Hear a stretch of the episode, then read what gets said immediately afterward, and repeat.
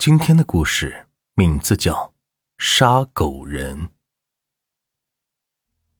记得以前的农村，家家户户是没有电视的，大伙儿每逢晚饭过后，甚至吃晚饭的时候，都要到户外坐着一起唠唠嗑，扯扯皮，生活倒也挺有滋味。虽说那个时候没有现在这么发达，有各种娱乐设施，但总还是怀念那个时候，一大帮人坐在一起纳凉调侃。其实比起现在的楼上楼下 WiFi 电话，我想大多数人还是怀念以前的那种生活方式吧。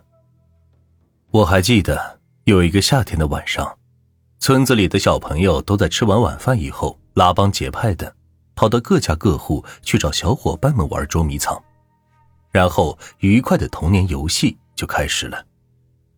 我也和其他小朋友一样喜欢捉迷藏，老鹰抓小鸡，跳皮筋儿，轮番着玩。小孩子在一旁玩游戏，大人们则是围坐在村里的那棵柳树下纳凉。现在感觉这柳树比空调那铁疙瘩是爽快多了。他们也是坐在那儿开着茶话会。哎，大壮哥，你最会讲故事了，讲几个故事来听听呗，这一伙人都在这张飞穿针，大眼瞪小眼呢，着实无聊，要不来一段呗。村里的几个人大多爱听大壮讲故事。大壮也就是个年纪32岁的中年人，种地为生，经常是满脑子故事。他简直就是那个时代的智能电视器呀，只要你换个什么台，他都能播呀。好吧，浩仔，我就讲一个发生在我太爷爷身上的故事。一听到有故事讲，所有捉迷藏的孩子们都围了上来，因为这大壮叔叔讲故事是最有意思，总是让人很轻易的就想到故事中的画面，所以我才说他是智能电视呀。其实啊，这个故事是我爷爷讲给我听的。我太爷爷我是见不着了，那个时候我太爷爷是做村里红白喜事的主持，这村里任何人家只要有这档子事儿，都找我太爷爷。以前村里边有个卖狗肉的叫周子，每天都杀狗，然后就拿去煮了，去街上卖钱。但他每次杀狗时拿着刀对着狗脖子一划拉，总会说一句来世人参。哎，他觉得这狗是人类最忠实的朋友，最后却被沦为盘中餐，实在是可怜。所以他就希望那些狗都能投胎为人。哎，可是无奈了营生呀，不得不做这行。有一次他买了一个全黑色的狗，个头还挺大的，这宰杀了之后放在院子里，还没有去拔毛去内脏。哎，这个时候太爷爷从他家里院子经过，老远就看见那狗躺在那里。太爷爷就走上前告诉那卖狗肉的，就说哎，这周子呀，这狗肉还是不要卖的好，拿去埋了吧。这埋的时候记得撒点米在狗身上，就像是埋人一样尊重，不然呢，只怕这狗会报复呀。当时那杀狗的人就问，哎，为什么这狗不能卖呀？太爷爷就告诉他说，这狗是全黑的狗，这全黑的狗是可以避邪气的，用血驱邪。太爷爷还说，如果把这狗恭敬的给埋了就没事了，可是这吃肉就不行，会出事的。那杀狗的人一听，哎呦，决定是不卖那狗肉了，打算是拿到山上给埋了。可谁知道这第二天，那周子他老婆就哭着来找我太爷爷，说是这周子昨天在卖狗肉的时候被后背的围墙倒下给砸死了。这围墙正好有个砖，把他脑袋都砸开花了，当场就死了。当时太爷爷就问他老婆说，这周子昨天是不是拿那个黑色的狗去卖了呢？周子他老婆就哭着说，哎呀，我当时也听周子说要把那狗给埋了，可我心想这狗都花了钱了，怎么舍得丢掉啊？然后我就去催这个周子把它给卖了。太爷爷听完叹息了一口，就说：“哎呀，你们这糊涂呀！我已经告诫了，这狗不能卖。”结果还是出事了。哎，这个时候太爷爷就拿出个烟锅子，吧唧吧唧抽了起来。周子他老婆就说：“闵大哥，那周子的后事就烦您费心了。”太爷爷就说：“哎呀，放心吧，我会的。这周子是个好人，他也没少帮过我，我会帮他料理好的。”到了后来，到了出殡这一天，只见杏红的棺材上绑着一只大公鸡。太爷爷在棺材旁说起了追悼词，破碎的镜子，难圆的梦，离别的亲人，难续的情。此刻你就要走了，留下无限的牵挂。这抬着棺材的8个人叫八仙，必须全是男人，而且要求不能和死者属相相冲。这个死去的人是属蛇的，所以属鸡的人是绝不可能抬棺材的。大壮绘声绘色地说着，随着一声鞭炮声，然后太爷爷把一个纸做的桥给烧了起来，口中是念叨着渡过奈何桥。可是奇怪的是，这纸桥烧到一半就突然自己灭了。太爷爷又拿了个纸桥，结果还是一样，没有烧完他就灭了火了。当时太爷爷就很奇怪，就问周子老婆：“哎，周子的媳妇儿，这周子死的时候有什么异样吗？”“没有啊。”“那有没有把他杀狗用的刀和盆放在这床底下？那个要放的是不吉的东西，不能随死者一起走，必须放到床底下。”周子老婆便问：“明大哥，这刚才是出什么事儿了？”太爷爷看着那2堆没有烧尽的纸桥就说：“哎呀，这难办了呀，这纸桥烧不完全，表示这周子不肯过奈何桥，这还有什么事没弄完呢？”周子他老婆一听，赶紧是把那刀和盆放到了床底下。再看看，哎，好，我这就过去。周子老婆去放完之后，太爷爷又烧了一个纸桥，结果还是一样。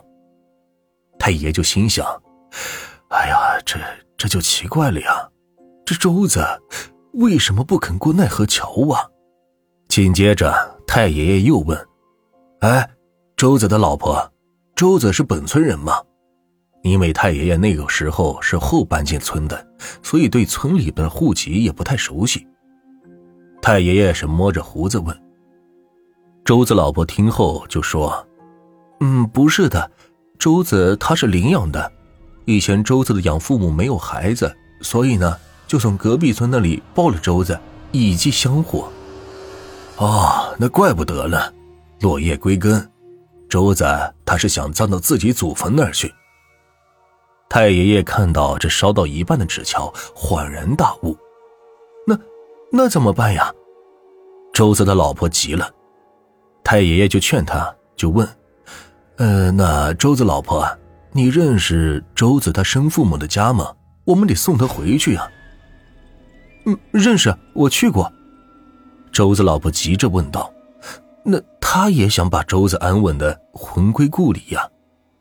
太爷爷想了就说：“那就今天，现在已经12点了，我们必须今天赶去，这天太热，怕尸体放不住啊。”说完了之后，太爷爷他们就收拾好，除了太爷爷和周子他老婆，还有周养父母这边的堂兄弟，3个人一起用板车拉着尸体去往周子的亲生父母家里。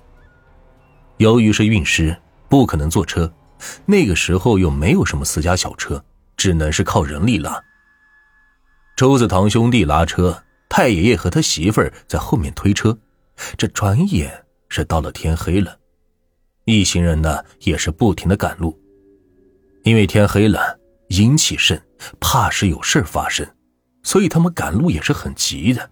可就在这个时候，突然周子的老婆看见远处有一拨人，是乌压压的一片，当时就奇怪：“哎，这刚才还没有人呢，怎么突然多了这么多人？周子的老婆就好奇地看向我太爷爷他们，发现他们也看见了那群人，就问：明大哥。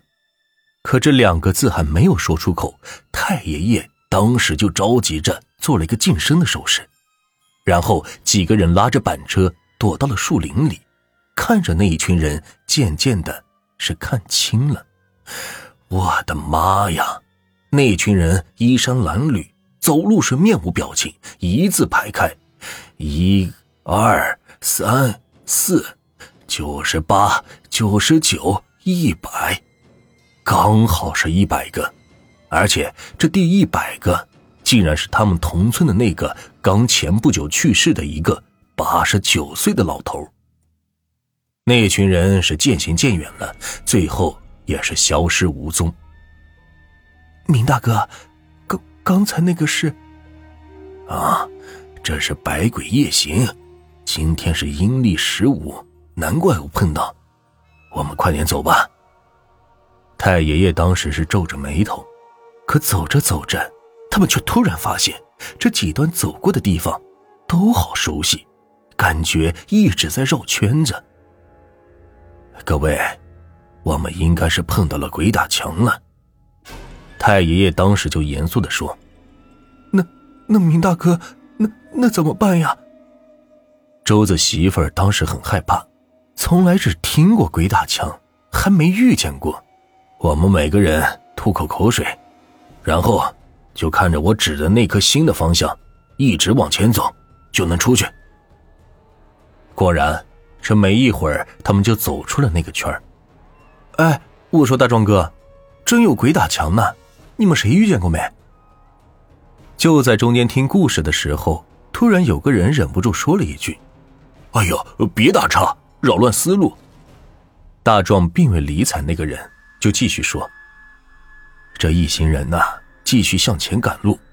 原本这乌黑的夜里，忽然前面是出现亮光，远远看见一堆人在那捡钱呢，还有人是坐在地上啃着鸡腿果品。周子的堂哥看见就说：嘿，好像这前面有东西捡，好多人啊，我们也过去看看。当时我太爷爷就说：不能过去，前面那是鬼门，那不是人，是鬼。他们实际上是在拿阳间的布施，这鬼门关开放的时间不久，所以这些鬼赶紧封墙，如果我们前去打扰，这后果不堪设想。还有就是这容易误入歧途，进了鬼门关就不能再回来了，我们等着鬼门关上再走吧。太爷爷小声地说道。一会儿前面突然又恢复了黑夜，仿佛刚才那么多人是从来没有出现过。这一行人终于是赶到了周子的家里，已经是到了半夜。周子的亲生父母听过之后也是不免伤心呢，把周子从小就送人了，也是从前生活所迫，而今儿子回来了，明天就把他葬在祖坟附近吧。哎，你说这事儿也奇怪，这周子一到生父母那边，第二天抬棺材出门的时候，这过奈何桥，那奈何桥真的就烧完了。看来落叶未更呀，真的是他的憾事，不肯过桥啊。我说大壮，你这故事说这么玄乎，真的假的？村里有个人听完之后是先嚷嚷了，其他人都还在故事里没出来呢。嘿嘿，信不信由你。大壮嘿嘿一笑了之，回屋睡觉去了，其他人也是跟着一哄而散。其实啊，有些东西说不上信，这也说不上不信，信则有，不信则无，你说呢？